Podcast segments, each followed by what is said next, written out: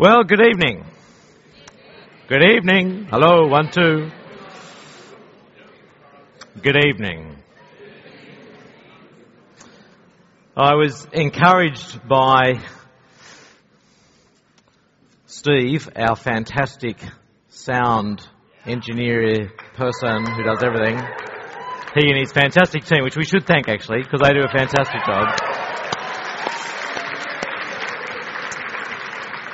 Steve is more helpful than you know because he gave me some helpful advice as I was on my way up here. He said, Oh, you should keep wearing your beanie. I said, Oh, well, it is pretty cold. He said, No, that's not why. he said, There's technical reasons why it's good for you to cover your head. So I'm sorry if I'm blinding anyone out there by the sort of the reflected glory But as my father once received a card, he was blessed with a, um, or he was follically challenged like me. He once received a card that said, God only made so many perfect heads, and the rest he covered with hair. So. I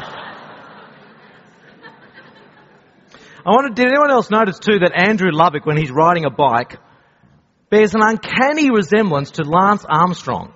Did anyone notice that? He's even got the, look, I was very impressed. Um, anyway, we are on page 33.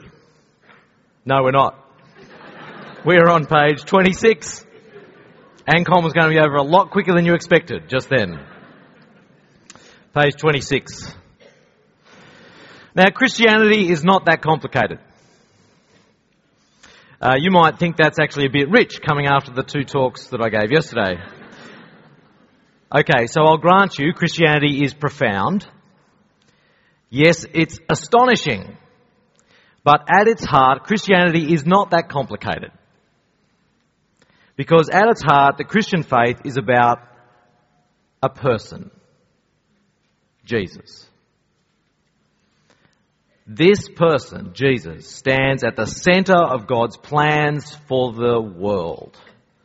He is the Messiah the Christ, the anointed one, the King in God's kingdom. That was talk one yesterday. And as his resurrection from the dead shows, he lives. Jesus is alive now. He's the living Lord. He's God incarnate. He's worthy of all worship. That was last night. See, it might be profound. It's sure astonishing. It's not that complicated though, is it? We proclaim the living Lord, Jesus the Christ. Now, over the next few evenings, what we're going to do is, is fill out those basic truths a bit. Tonight we journey to the glorious and the horrific climax of Jesus' ministry, his death. Because the Christian scriptures testify that Jesus is the Christ, He's the living Lord who died for us. So that's what we'll explore tonight. And I don't think there is a topic in all the world that is more awe-inspiring than that. And let me tell you, I've studied a few topics that are awe-inspiring. I've studied higher mathematics. I studied quantum physics. I didn't understand a single thing they said. I've studied some literature. I even studied economics. Okay, I never studied geology because I could never get excited about rocks. But there is no topic more awe-inspiring than what we come to look at tonight which is the cross of Jesus. So let's pray. Heavenly Father, as we come again tonight to the cross of your Son, fill our minds and our hearts with your truth by your Spirit. Father, let us see Jesus. Let us see him tonight through your word in new depth, with greater clarity and a richer grasp of what He has done for us to your praise and glory. Amen. Well, the Apostle Paul was absolutely clear. He proclaimed the cross of Jesus even though it wasn't popular and even though it made no sense and even though it wasn't politically correct. He was going to proclaim the cross anyway. You can see it there, 1 Corinthians chapter 1 verse 23. But we proclaim Christ crucified, a stumbling block to the Jews and foolishness to the Gentiles. Or in 1 Corinthians chapter 2, Paul says, For I decided to know nothing among you except Jesus Christ and Him crucified. Does that mean that Paul only ever spoke about Jesus' death? I resolve to know nothing among you except Christ and Him crucified? No, it doesn't. In fact, in the same letter of 1 Corinthians, you get to chapter 15 and he spends a whole chapter talking about Jesus' resurrection. So, but when you read chapters 1 and 2 in context, what's Paul saying? He's saying, I'm determined to never pull back from proclaiming Jesus' death. It may not be popular, it may not be understood, it may not win me any friends, but I will not pull back from proclaiming it because it is critical, it is vital to how the Christian life was to be lived. It was vital to understand the cross if you were going to live the Christian life on a day to day basis. So he wasn't going to pull back from proclaiming it. But we see the centrality of the cross in other places in the New Testament as well. Uh, the Gospels, for instance. So it's reflected in the Gospels in the way Jesus repeatedly stresses the necessity of his death. As Jesus journeys to Jerusalem, the place where he knows he is going to die, he keeps saying, it is, the Son of Man must suffer and be rejected and be killed and be raised again. It's also reflected in just the sheer amount of time the Gospels spend on the events immediately surrounding Jesus' death. If you actually stop and just think about it, when you're reading a Gospel account, you read Mark or Matthew or Luke or, or John, any of them, a vast majority of the space of that Gospel is spent in just the last week and even the last couple of days of Jesus' life. One person once commented on Mark's gospel, he described it as Mark's gospel is a passion narrative with an extended introduction. And actually applies to all the gospels. Jesus' death on the cross is clearly the terrible and necessary final showdown to which Jesus is determinedly marching towards. Why? Why does he do it? And why is it such a big deal? What's so special about this cross? And over the centuries, lots of people have seen different things in Jesus' cross. There's all sorts of alternatives, if you like. Some have said and would say, frankly, Jesus' cross, no big deal. Jesus' death by crucifixion at the hands of the Romans was just one crucifixion amongst literally thousands. Thousands of people died the same way Jesus did. What's the big deal in his death?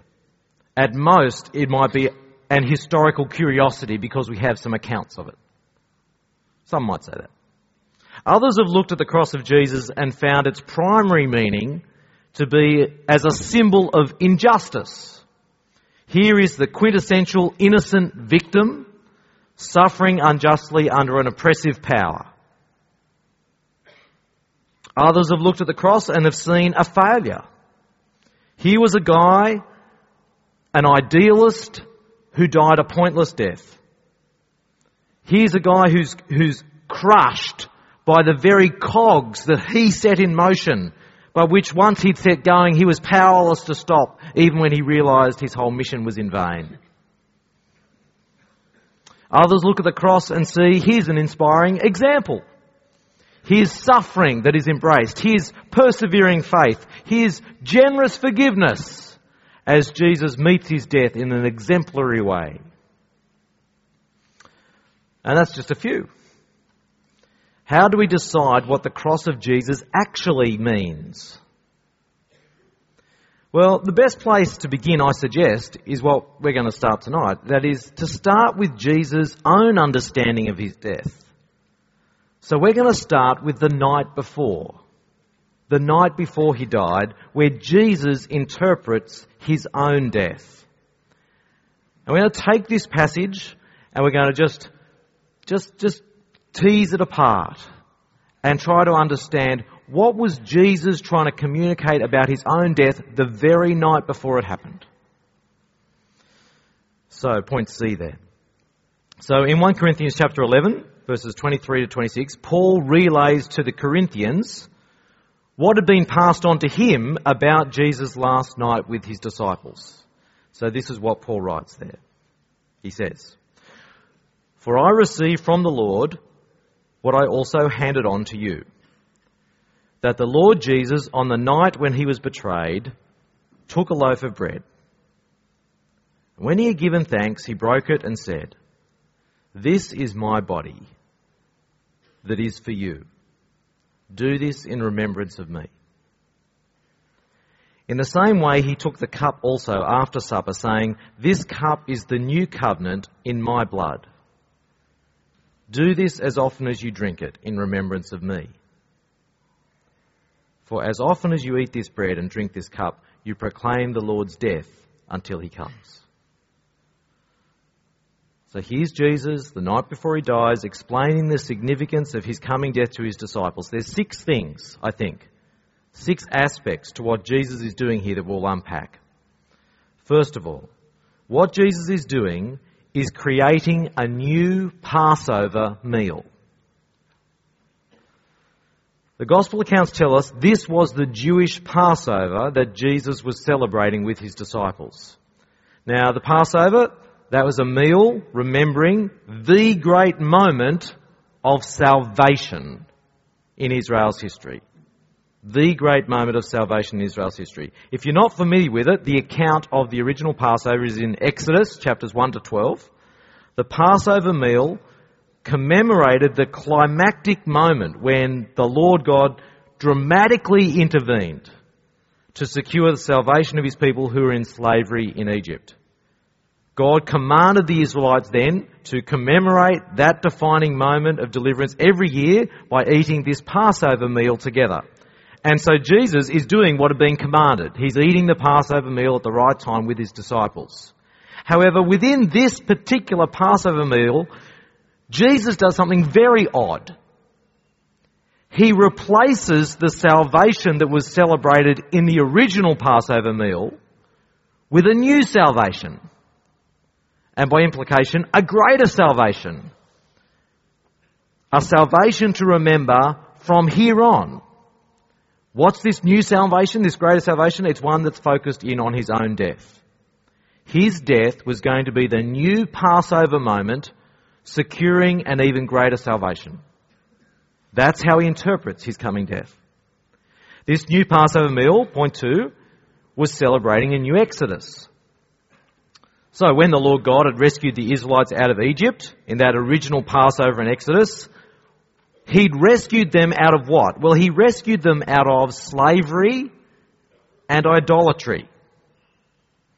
According to Ezekiel chapter 20, the Israelites, when they were in Egypt, they were worshipping Egyptian gods. They were in slavery and they were in idolatry. But the Lord God rescues them out of slavery and idolatry and brings them to forgiveness and freedom. He brings them to forgiveness and freedom. He forgives them for their idolatry, for their rejection of Him as the true God and he frees them from slavery to the Egyptians. That was the first Passover. But in this new Passover that Jesus is announcing, what's going on? In this new Exodus that Jesus is effecting through his own death. Well, this Exodus will also bring people freedom and forgiveness. You can see it explicitly if you read Matthew's account of the Last Supper. It's there on your page. In Matthew chapter 26, Jesus passes the cup and says, this is my blood, meaning his death, of the covenant, which is poured out for many for the forgiveness of sins. So Jesus makes clear what's on offer here through his death is forgiveness of sins. And it's picked up throughout the rest of the New Testament. So Paul in Colossians chapter 2 there on your page, God forgave us all our trespasses, erasing the record that stood against us with its legal demands. He set this aside, nailing it to the cross. That's where forgiveness is won, at the cross, in this new Exodus. But it's not just forgiveness Jesus secures, it's also freedom. Look at Paul in Galatians chapter 4 here. While we were minors, says Paul, we were enslaved. There's that word. We were enslaved to the elemental spirits of the world. But when the fullness of time had come, God sent his son, born of a woman, born under the law, to, in order to redeem those who were under the law, so that we might receive adoption as children. So you are no longer a slave, but a child. And if a child, then also an heir through God. So what Paul's saying is that Jesus' death has brought freedom for Jews and Gentiles. And once you've got Jews and Gentiles, you've got every human being that exists. Because you're either a Jew or you're a Gentile. So if you're not a Jew, guess what? You're a Gentile. He's saying Jesus' death brought freedom for everybody. Because he's addressing Christian believers here from both Jewish and Gentile backgrounds. So in verses 1, in verses 3 to 5 there, in that passage from Galatians 4, the we is referring to Jewish Christians. But the you in verse 7 there is referring to Gentile Christians. And Paul's point is that without Jesus and his death, both Jews and Gentiles were enslaved. What were they enslaved to? They were enslaved to sin and the spiritual forces of evil. Verse 3 the Jews there were enslaved to the elemental spirits of the world. That is, the spirit, spiritual forces that are not of God.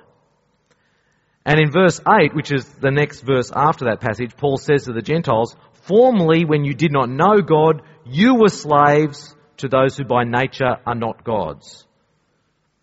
He says, You were slaves to these weak and miserable forces. So both Jews and Gentiles were slaves to spiritual forces of evil.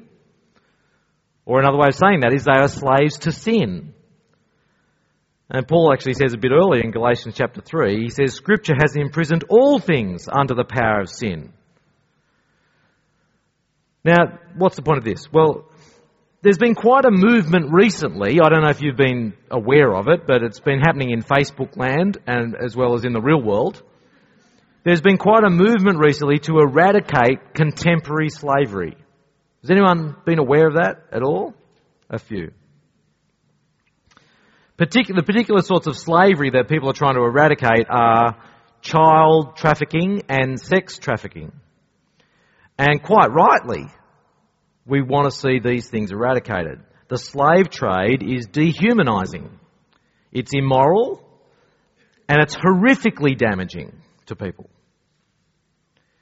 That's why it's scary that the New Testament talks about the human condition outside of Jesus as slavery. We are enslaved to sin. We are enslaved to spiritual forces that are not God's.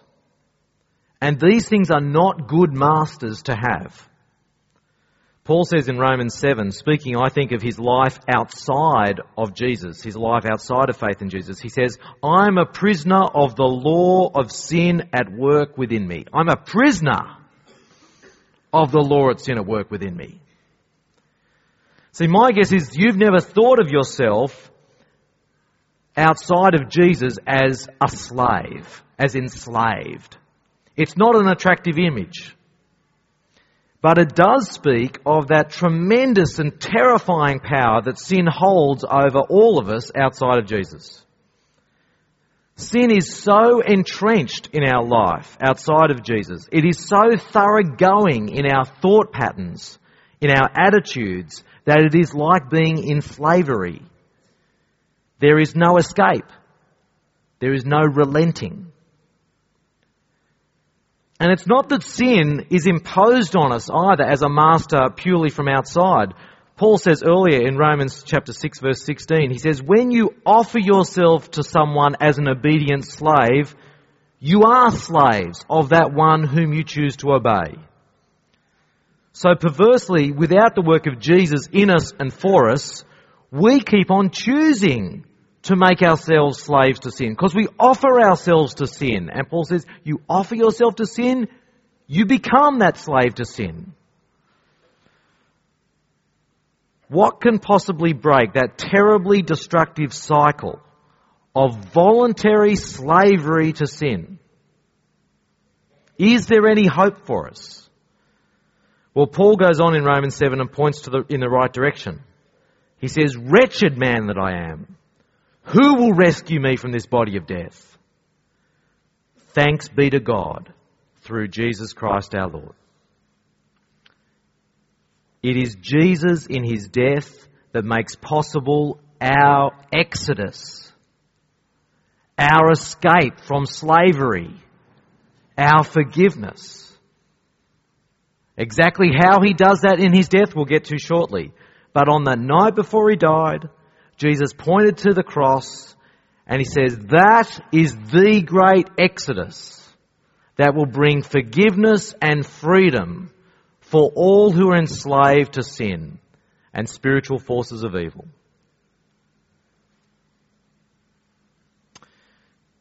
But that original exodus from Egypt was also a decisive moment of God's victory over the powers, over the idols who aren't gods. See, the whole of the original Exodus was actually a fight. I don't know if you've sat down and read through the Exodus narrative, those chap like the whole book of Exodus recently. Uh, several years ago, we did it as our book of the year at EU public meetings, and it was fantastic just to sort of go right through the book of Exodus and try and see the big story that goes on there. And what you realize is the big fight here wasn't between Moses and Pharaoh. The big fight was actually between Moses, God, the Lord, and Pharaoh's God, the Egyptian gods, who weren't really gods but just idols. It was a battle to see who was the real God. And it was a battle which the Lord God won decisively. And the Passover itself is actually described in Exodus chapter 12 verse 12 as the moment where the Lord brought judgment on the gods of Egypt. Well, even more with the Exodus Jesus effects through his death on the cross. You see there on your page in Colossians chapter 2 verse 15, Paul writes, God disarmed the rulers and authorities and made a public spectacle of them, triumphing over them in the cross. Now, when Paul writes rulers and authorities, he's not talking about political rulers. He's talking about spiritual forces. God's victory over the spiritual forces of evil happened at the cross. In fact, the cross was where the devil himself was rendered powerless. That's what it says in Hebrews chapter 2 on your page.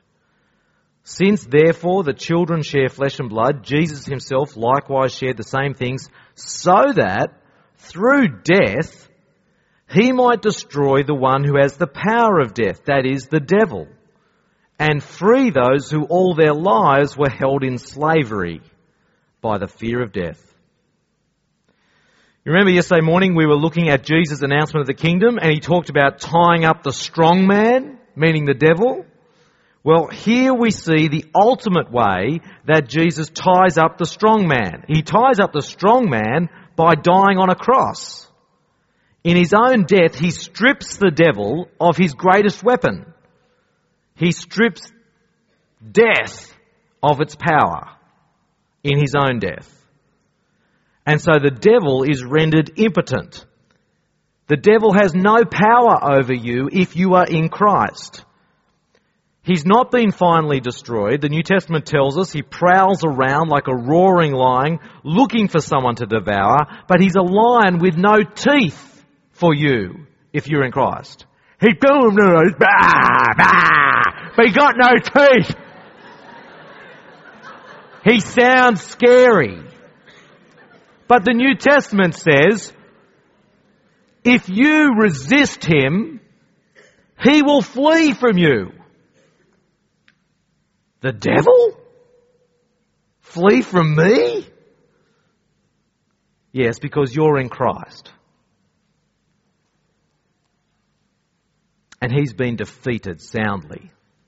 Not finally destroyed, for that we still wait.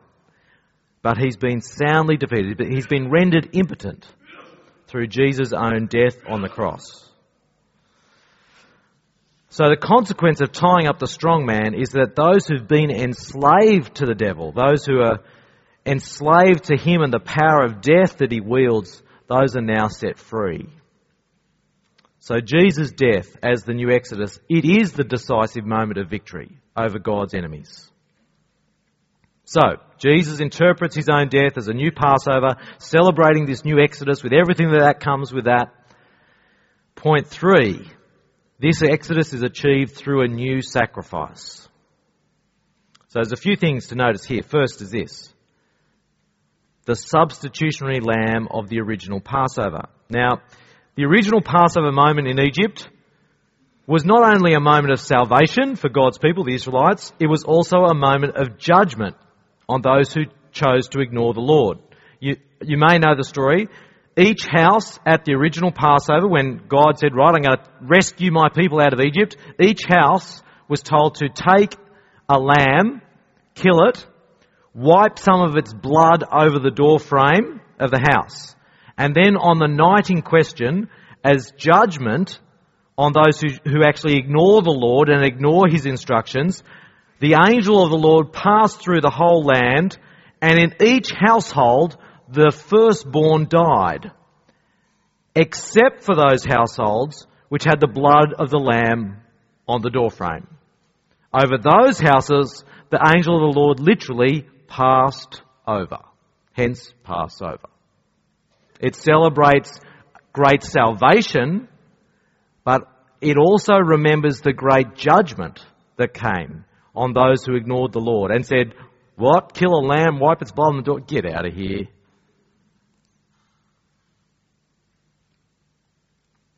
The point to note here, though, is that the lamb of the Passover was substitutionary. The blood on the doorframe said, Someone has already died in this house. The lamb. And so the firstborn in that household lived. In the Last Supper, when Jesus is there with his disciples the night before he died, the blood that secures this new salvation and the forgiveness and the escape from judgment, the blood that Jesus points to, is his own blood.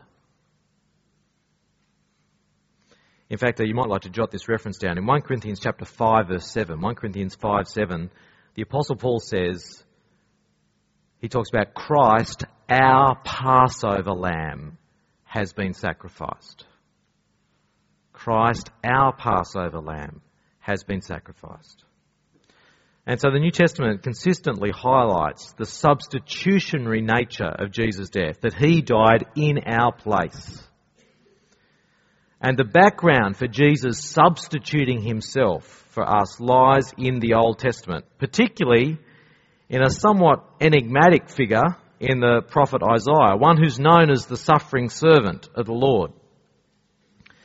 So back in the prophecy of Isaiah, this servant of the Lord takes a substitutionary role. He suffers in the place of God's people. Isaiah 53 is the clearest, verses 5 to 6 there on your outline. But he, that is the Lord's servant, was wounded for our transgressions. He was crushed for our iniquities. Upon him was the punishment that made us whole, and by his bruises we are healed. All we, like sheep, have gone astray. We have all turned to our own way, and the Lord has laid on him the iniquity of us all.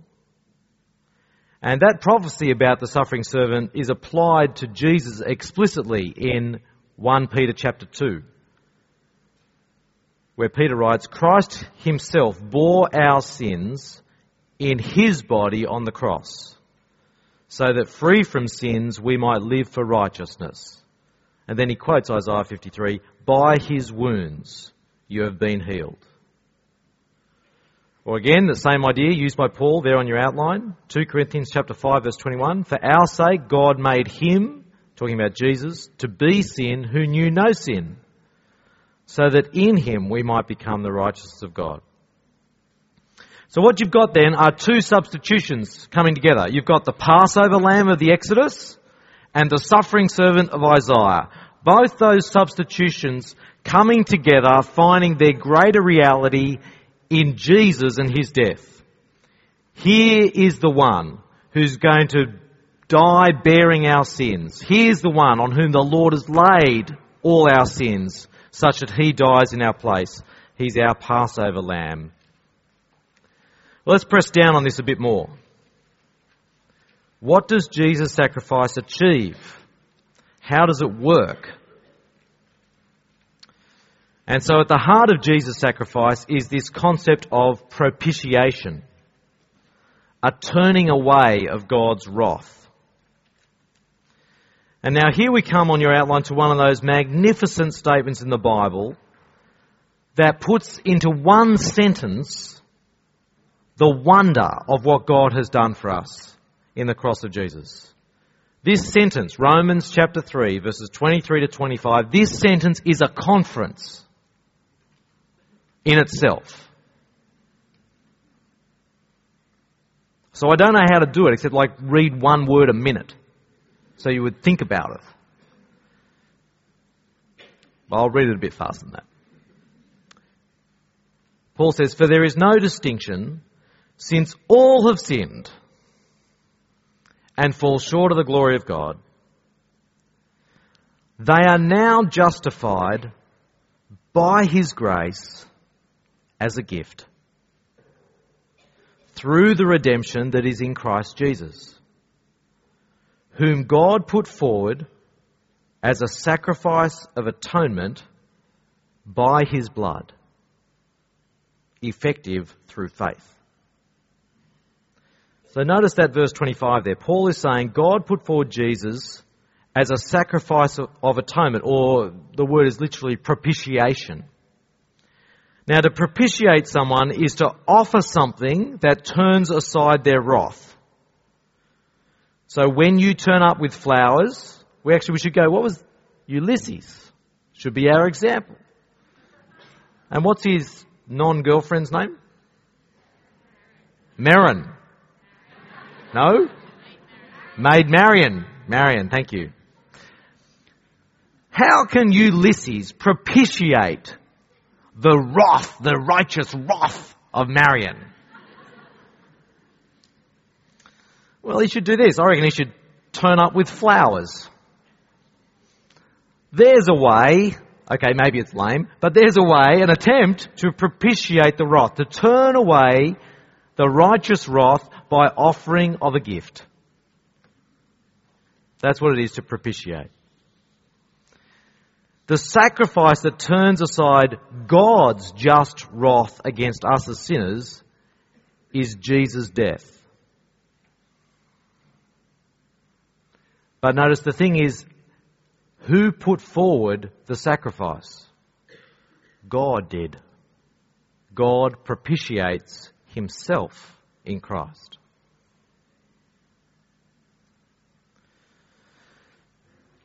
Now, because see, the particular, um, what God's wrath looks like is described by Paul there a bit later in Romans chapter 6 verse 23. He says, For the wages of sin is death. What you and I have earned as sinners, as those who in our natural state refuse to let God be God in our life, what we've earned by that behaviour is death. That's what sin deserves. That that's what it rightly earns. And that's not good news for you or for me or for any human being. Since all have sinned, as Paul says in Romans 3, and the wages of sin is death. But God's intention has always been to rescue us. Even though we made ourselves his enemies. Even though we said, God, take a hike. I don't want you or your ways. God's intention has always been to rescue us. So through the Old Testament and its sacrificial system, God laid the groundwork for the salvation that he would eventually effect through Jesus. And the key to understanding that sacrificial system is that the wages of sin is death. What sin deserves, what sinners will experience under the wrath of God is death. So if God is going to spare sinners, then someone or some, something will need to take their place. And that's what the Old Testament sacrifices represented. They were a substitute that propitiated the wrath of God. You can see it there in Leviticus chapter 17 verse 11. We're speaking of the sacrifices there on your page. God says, For the life of the flesh of the sacrifices is in the blood, and I have given it to you for making atonement for your lives on the altar. For as life, it is the blood that makes atonement. The principle he's saying there is, it is life for life. Instead of your life, it's the life of the sacrifice. That's the, propiti- the propitiatory, propitiatory, substitutionary sacrificial system. And so then go back to Paul in Romans 3. What we see is that God himself puts forward Jesus as a propitiation through his death in order to grant us the salvation that's an undeserved gift. God propitiates himself through Jesus to show grace to us. But as you think about that a bit more, the question does arise, how can Jesus, who's just one dude, how can he substitute himself for everybody else? Because that's a lot of people. How can that work? And the answer to that is Jesus substitutes for us as our representative. And again, the, the, illustration and background is from the Old Testament. In the Old Testament temple sacrificial system, who offered the sacrifice? It was the high priest who at certain key times would act, offer sacrifices for sin on behalf of everybody. And the New Testament writers, particularly the writer to the Hebrews, picks that up as a shadow of the greater salvation and the greater sacrifice that Jesus offered. Jesus is the high priest who represents us. So Hebrews chapter 2. Therefore, Jesus had to become like his brothers and sisters in every respect, so that he might be a merciful and faithful high priest in the service of God to make a propitiation, a sacrifice of atonement for the sins of the people. What was the sacrifice that Jesus the high priest offered? It was his own life. He substitutes himself for us because he represents us. All of us. And when someone represents you, what happens to them happens to you. So my eldest son plays trumpet in the school band. And the school band recently won the Sydney Eisteddfod. Apparently, ooh, apparently that's significant. I don't know. Um, tragically, I couldn't be there because, well, we have a lot of children and one parent gets to go and the other person gets to play with the other children. And that was me that time. My son's fellow trumpeter in the band, not my son but his friend, he was chosen to go up and receive the trophy. But in receiving the trophy, the whole band got the glory of being the winner. My son is no less a winner than his friend who actually laid hands on the trophy. And his friend is no more truly a winner than my son. Because what happens to the representative has happened to all whom he represents. That's why that Jesus is our representative is so important. It's not just that therefore he was able to substitute in and take what we deserve. It's also that what happened to him has happened to us with him. It's not just Him instead of us, it's us with Him. So in Romans chapter 6 verse 6, Paul says, we know that our old self was crucified with Christ so that the body of sin might be destroyed and we might no longer be enslaved to sin. See, Jesus' death has done something incredible to us. It's not that he just died instead of us, but that our old self, our old self that was enslaved to sin, that was destined for wrath, that couldn't help but rebel against God and His ways, that old self is dead. If you have faith in Jesus, if you're His follower, then that person who was enslaved to sin, that person is dead. Because that person was crucified with Jesus. So you are no longer enslaved to sin. Or to see it in another place, uh, in 2 Corinthians chapter 5 verse 14 on your page, Paul writes, We are convinced that one has died for all. So that's substitution. That's Jesus dying instead of us. Therefore, he says, all have died. That's representation. When Jesus died, all of us who in him died as well. So I'd like to think that we can start to pull some of this stuff together now. The part, the original Passover, that's that great moment of salvation at the Exodus where forgiveness, freedom secured for God's, at God's initiative for His people, won through the sacrificial death of a substitute lamb who turned aside the just wrath of God. All of that's there in the original Passover celebration. And what Jesus is saying is, you can forget that. Well, actually not quite true. Rather, what he's saying is, in a new way, I am superseding that. As astounding as that was, as magnificent as, as defining as that Exodus was, I'm superseding that with a new Exodus, a greater deliverance, a more profound, more needed freedom for you. A freedom from slavery to sin. A freedom from the penalty of death and God's wrath. Through my own substitutionary and sacrificial death as your representative. But the final point to note here, this blows me away, and I hope it does you too, is that Jesus did it willingly. Jesus did this willingly. He wasn't forced to do this for us. He chose it. He didn't choose it because he's into suffering.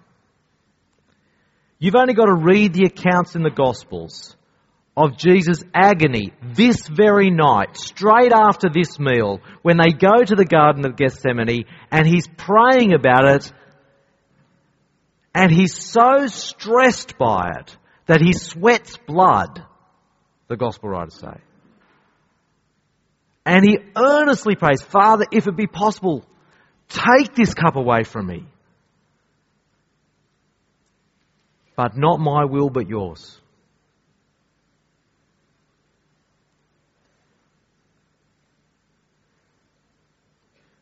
The prospect of Him substituting Himself for us under the wrath of God was something that filled Jesus with dread. But He chose it because He's a Saviour.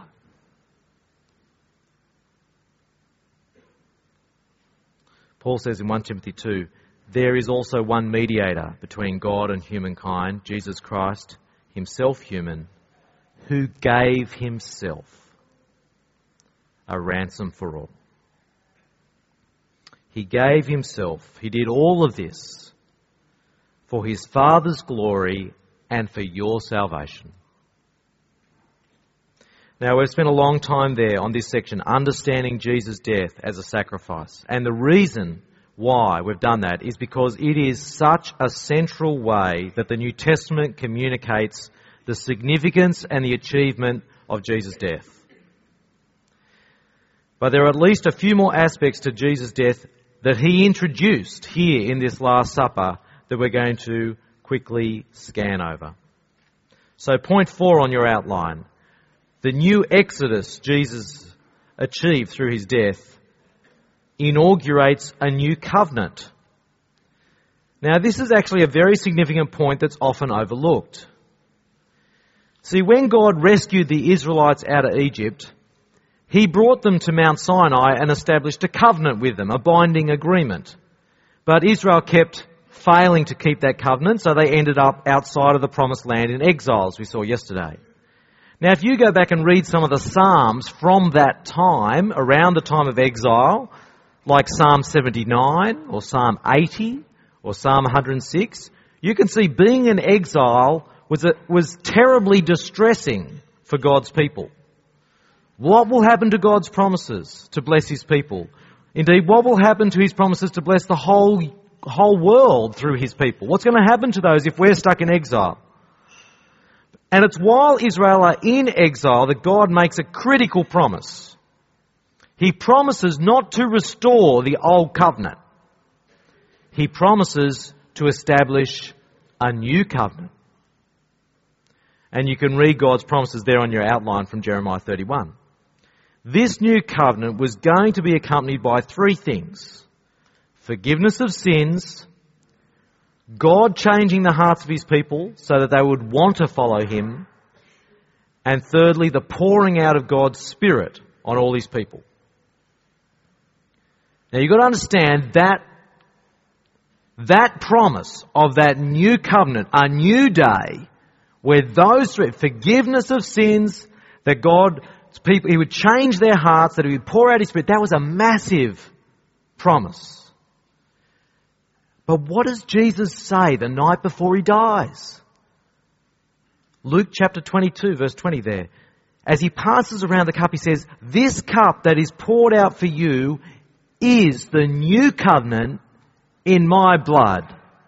And at that point, everyone will be going, sorry, say that again? The new covenant? The, you know, Jeremiah 31, Ezekiel 36, the new, in your death now? This is a whoa, hold on to your socks moment. Right? This is, this is mega. The new covenant. And part of the reason that the new covenant should be jolly well exciting for you here is because there was no way that you and I could be part of God's people without the new covenant. Unless you, unless you fully became a Jew. That was the only way. Because it was a new covenant for a new people of God. Now in this new covenant, salvation is open to all through faith in Jesus Christ. Jesus himself says it there in the passage on your page in Luke 24. Jesus said to his disciples after his resurrection, Thus it is written that the Messiah is to suffer and to rise from the dead on the third day, and that repentance and forgiveness of sins is to be proclaimed in his name to all nations. So it's a new covenant for a new people of God. But the final thing we need to note about this new Exodus is that like the first Exodus, it's all motivated out of God's love and faithfulness. Moses said to the Israelites back in the, uh, after the first Exodus, as they're about to enter into the promised land in Deuteronomy chapter 7, he says, It was not because you were more numerous than other people that the Lord set his heart on you and chose you, for you were the fewest of all peoples. It was because the Lord loved you and kept the oath that he swore to your ancestors, that the Lord has brought you out with a mighty hand and redeemed you from the house of slavery. God doesn't save people because they deserve it. God saves people despite the fact that they don't. God doesn't rescue people because he owes it to them. He rescues them even though what they are owed is wrath. God doesn't even free people from slavery because they love Him. He frees them purely and solely because He loves them. That's the character of the one true living God. He is love. And if the first exodus from Egypt was testimony to God's love, how much more the greater exodus secured through the death of Jesus? John writes in 1 John 4, In this is love, not that we love God, but that He loved us and sent His Son to be the propitiation for our sins. Jesus' death as the new Exodus really is God's statement to the world, I love you this much. This much is how much I love you. He doesn't say it as a meaningless symbol of love. He says it because this is the means by which he secures the exodus that you and I need. The freedom and the forgiveness that you and I need. So let's then try and draw together this extended reflection on Jesus' interpretation of his own death. I'm using two statements here to draw it together. First is from the Nicene Creed. That statement goes way back to 381, which um, a church council at that time they drew up this statement as reflecting that accurately they believe the teaching of the apostles as captured in Scripture. And part of that Nicene Creed puts it like this For us humans and for our salvation, He, that is the eternal Son of God, came down from heaven. He was incarnate of the Holy Spirit and the Virgin Mary and became a human being. For our sake, He was crucified under Pontius Pilate. He suffered death and was buried. Notice the very first line of that section of the Creed I've got there. It says that the whole point of the incarnation was for our salvation. For our salvation, he came down from heaven. Our salvation is the point. The point of God the Son taking on flesh, coming amongst us as Jesus, was to save us. God wasn't out for a new experience, like you might go try skydiving. Hey, Maybe I just go and hang out with my peeps for a while as a peep.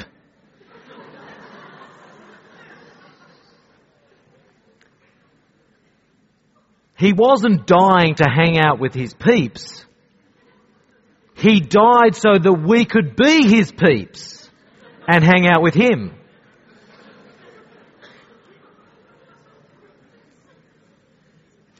For our sake, he was crucified.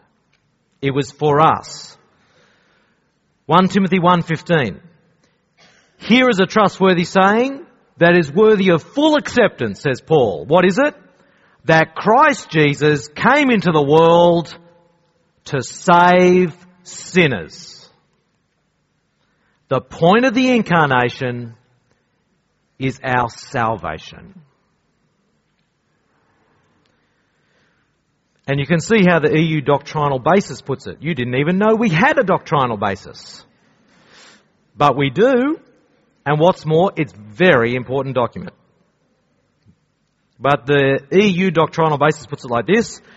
The Sydney University Evangelical Union upholds the fundamental truths of Christianity, including, point four, redemption from the guilt, penalty, and power of sin only through the sacrificial death as our representative and substitute of Jesus Christ, the incarnate Son of God. How much truth can you pack into one sentence?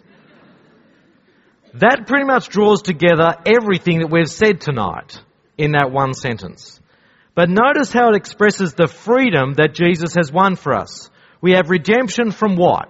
You should probably underline these words. Redemption from the guilt, the penalty, and the power of sin. Because Jesus died for you, no matter how stained with sin you might be, if you have come to Jesus in repentance and faith, then you, my friend, are no longer guilty.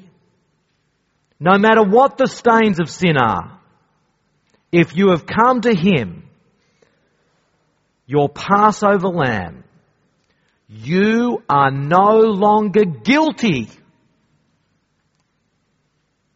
Because he bore our sins in his body on that tree.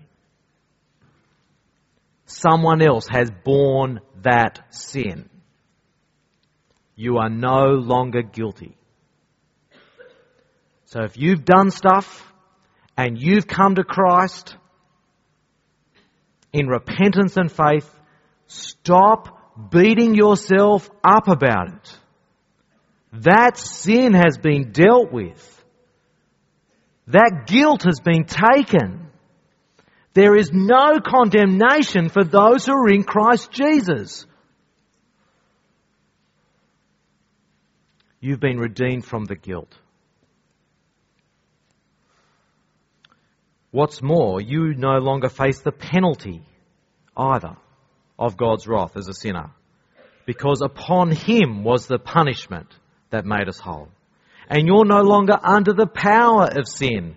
You're no longer sin's slave since your old self was crucified with Christ. This is the astounding freedom that he has won for us at the cross in his death.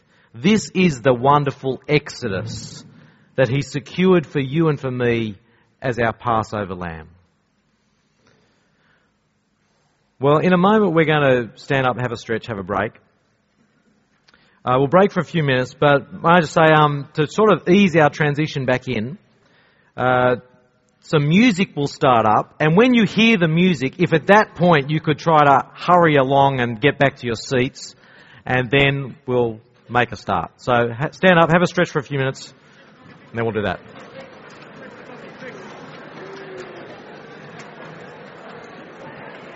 Okay,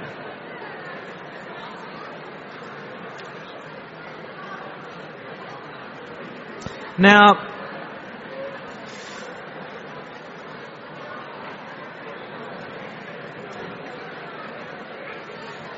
while you're sitting down, a few quick book reviews just to sort of, while people are sitting down, three books for you to look at at the bookstore.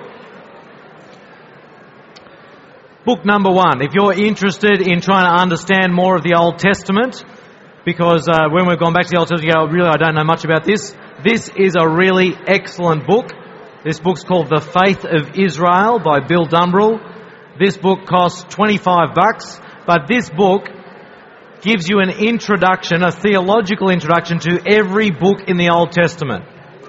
So this is a book, if I'm ever using any part of the Old Testament, I will go and look to see what Bill says because it'll give me a helpful overview of the lot. Okay, that's one. Number two, We've been talking about the cross. We've been talking about the cross. This is a new book. You should never recommend a book I haven't read. I have not read this book. Graham Cole, though, I've read others of his stuff, uh, and he's a, a, a good, solid evangelical theologian. And this is a book on the cross, God the Peacemaker, how atonement brings shalom. If we decide to do uh, annual conference on the cross of Christ in probably two or three years' time, this will be the book that I buy and read as a new book that's come out that I just want to get my head around. So I think that's great that we've got that. You might like to have a look at that. Another one, John Stott, The Radical Disciple, probably the last book that uh, John Stott will ever have published. Uh, he's quite old now. He's in his 90s. Um, and this was published from a series of talks that he gave, sort of the last public addresses he gave. A friend, good friend of mine read this recently and said, this was really, really good. The Radical Disciple, chapters on non-conformity, Christ-likeness, maturity, creation care, simplicity, balance, dependence, death. I think that's probably a really good book. It costs $15. So there's three books to have a look at the bookstore. Okay. Now, as we get going here, I'm just letting you know that I am not going to deal with section F. So, if you want to ask me about that later, you can do so at question time. Now, some people have considerable issues with what I've been teaching tonight from God's Word. Not necessarily people here in this room, but people who've heard this sort of explanation of the atonement before and been pretty unhappy with it. It's worth taking a moment to consider their objections and see what we can say about it. And the main question is around how can Jesus do this for us? How can Jesus do this for us? So David Edwards, who calls himself a liberal theologian, expresses some issues. He says, many of us find it impossible to understand the idea of God punishing himself. Evangelical atonement theory suggests that God has done something which would be crazy or wrong for a good man or woman to do. A judge would not be respected if having convicted a criminal and sentenced him to death or imprisonment for life, he underwent execution or served the sentence himself. He would be thought to be perverting the course of justice. And again, all the eloquence of the Son, of the suffering servant, and of some Christian theories of atonement cannot obscure the simple and elementary fact that it is immoral to punish anyone who is not guilty. So Edward identifies two problems here. Two points where he thinks the sort of atonement theology I've been explaining tonight from the scriptures is immoral. First, it's immoral for God to punish himself. Second, it's immoral to punish a person who is not guilty. Now, those are not lightly dismissed. After all, we say that God is a God of justice and he would never do anything that wasn't just or moral. So how do we answer Edward's objections? Well, Christology is the key. John Stott observes, in, at the root of every caricature of the cross, there lies a distorted Christology. So if you think that the cross is immoral or that God is doing something there that is nonsensical or unjust, then you haven't really understood who Jesus is. It's getting your Christology right and understanding Jesus as fully God and fully human that makes sense of the cross. So let's take Edward's second objection first of all, that it's immoral to punish a person who is not guilty. See, the New Testament response is that Jesus was not an innocent third party. He was God himself. It would be immoral if God randomly punished an innocent third party. So in our household, it's common, or the common sort of time out for the younger kids is that they have to put their hands on the wall. Now that has an advantage, just by the way, of being a very mobile penalty system. You can do that anywhere. So that's just a tip for you. Don't have some special naughty cushion. What, you're going to carry that round with you wherever you go? I tell you, hands on the wall. You can do that anywhere. Even in the bush. Hands on the tree. Hands on that roadkill. You can do it anywhere, right? But if I said, I said, Baxter, that's terrible. Don't stick your cheese stick in your brother's ear. So, Abby, go and put your hands on the wall. Oh, come on. It's not just to punish an innocent third party. That's not just. But if we're the sinners, hasn't God done exactly something like that in sending Jesus to the cross instead of you? But the key here is that Jesus is not merely an innocent third party. The diagram there is wrong. You've got to cross that out. He's not an innocent third party. Jesus is God the eternal Son. So it's not God imposing the penalty on a third party. Instead, out of love, he takes it on himself. So John Stott puts it like this and if you get this quote, then you really do get the wonder of the Christian understanding of God. He says the concept of substitution may be said then to lie at the heart of both sin and salvation. For the essence of sin is man substituting himself for God while the essence of salvation is God substituting himself for man. Man asserts himself against God and puts himself where only God deserves to be. God sacrifices himself for man and puts himself where only man deserves to be. Man claims, claims prerogatives which belong to God alone. God accepts penalties which belong to man alone. So Jesus is not an innocent third party, he is God himself. But nor is he just God alone. He's also one of us. See, this is Edward's first objection. How can God just decide to punish himself? That's not moral either. But the thing is, Jesus isn't God alone. He's fully human. He is one of us. So that second diagram is wrong too. He's not simply God. In order to save us, God becomes a human being, the man Jesus, and as our representative, Jesus, fully God, fully man, entirely justly substitutes himself for us because he is our representative. And there's a third point to note as well. Jesus could never function as our representative and substitute if he himself had suffered from that same pollution of willful sin that alienates the rest of us from God. He can never be just any human being but rather in order to make atonement for us, he had to be without sin. So that third diagram is not quite right either, is it? Because he can't just be one of us. He has to be one of us, but as Hebrews chapter 4 says, one who's been tested in every respect as we are, yet without sin. So maybe now you see why, why did we do resurrection last night but Jesus' death tonight? That was all a bit wacky. And the reason is because you need to understand who Jesus is as fully God and fully man, which we learn through the resurrection in order to make sense of the cross. To make sense of uh, our salvation, you need to understand who this Jesus really is. Well, let's leave aside some of that for a moment and let's come back uh, to the cross and have our Jesus revealing reality moment for tonight. What does the cross reveal? What reality does it reveal?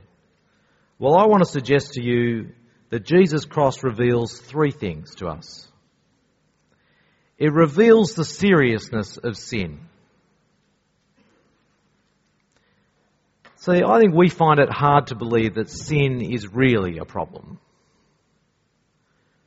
We see like the idea that there are black lies and white lies. You know, white lies being the lies that really don't matter. We'd like to think sin is like that. There are big bad sins, we know that. Killing people, pedophilia, rape, being a bad barista, they are the bad sins, right, out there. But then there are the acceptable sins. The acceptable sins of no real consequence, sins that in our opinion shouldn't really be sins at all. Sex between consenting adults outside of marriage, greed, not treating God as God, hating your enemy, putting yourself forward to get ahead. I mean, that's not bad, is it? Complaining about the way you've been treated behind someone's back. But see, the Bible identifies all of those as contrary to the character and purposes of God. All of them. They are all contrary to his character and purposes. They are all ultimately destructive to the way God intended life to be lived and experienced. They are doing damage to you and to those around you. They are all ultimately required Jesus' death as the only remedy. Sin is that poisonous, that destructive, that immoral, that serious, that Jesus had to die for it. The white lie, the unloving thoughts, the refusal just to let God be God, the only way God could save you from the condemnation that you deserve was to send his son to suffer in your place The cross says, stop kidding yourself. Sin is this serious. But it also reveals the depth of our need. The wages of sin is death. We see that reality nowhere clearer than the cross of Jesus, as Jesus takes our place, enduring that wrath of God upon our sin. Doesn't the extreme nature of that sacrifice tell you something about the depth of our need?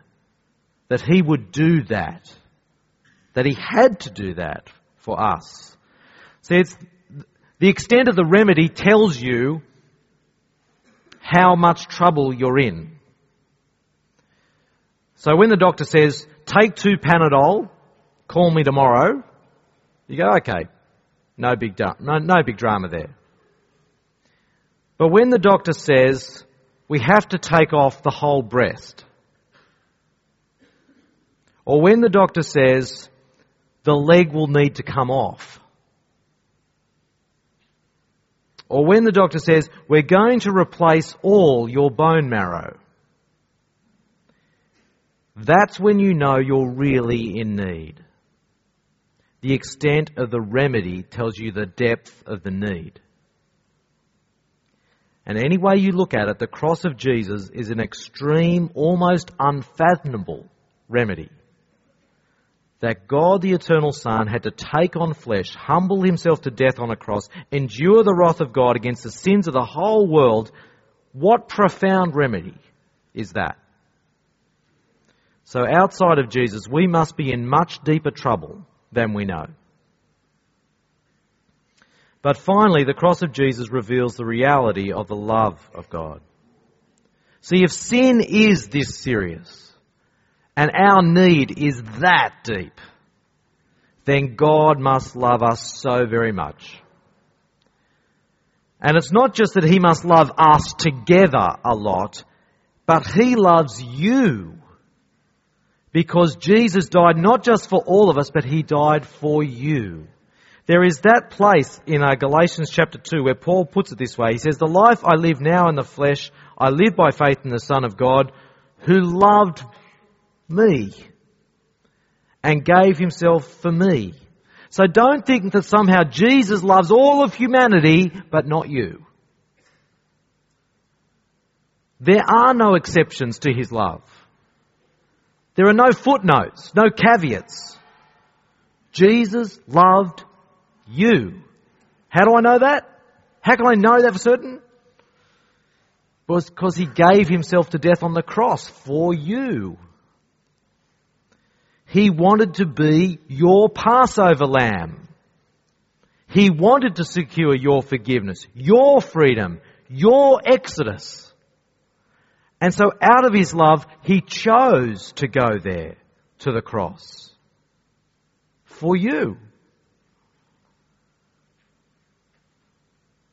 That is the centrality of the cross.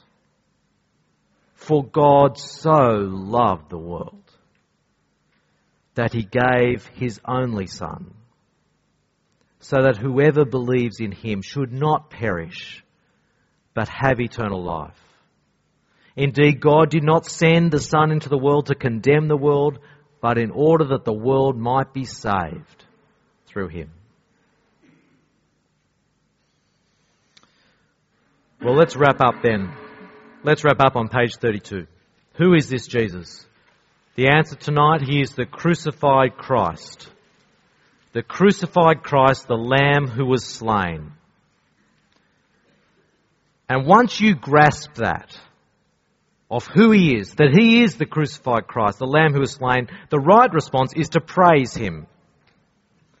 So John writes at the beginning of Revelation, to Jesus Christ who loves us and freed us from our sins by his blood and made us to be a kingdom priest serving his God and Father. To him be glory and dominion forever and ever. Amen. It results in praise when you grasp this.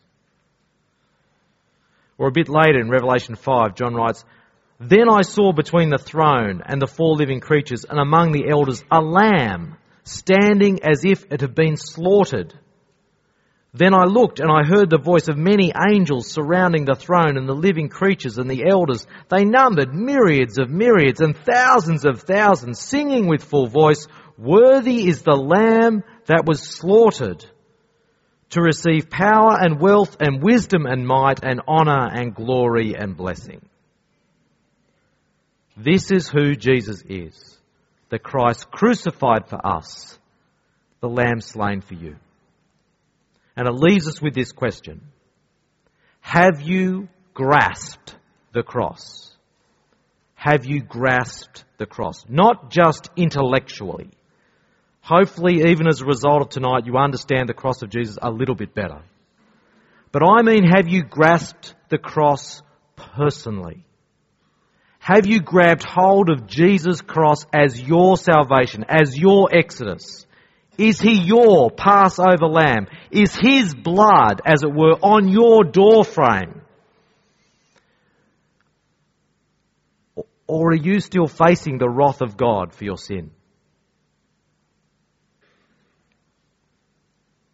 Those are the two options. Tonight, I want to encourage all of us to come again to the cross. Because only there lies the salvation God has for us. Only there is our Saviour. Come to Jesus again in thanks and in praise and in tears and repentance and with joy. Because He loved us and gave himself to free us from our sins by his blood. And if you've never come to Jesus in that way before, if you've never given your life to Christ in response to him giving his life to you, then do it tonight, friend. Do it tonight. In fact, I'm going to suggest to you that uh, after all our sessions anyway, we have some EU staff who are over in the corner ready to pray. If you've not done that tonight, come down the front after the final song tonight and receive the salvation that Jesus offers you. Let's pray.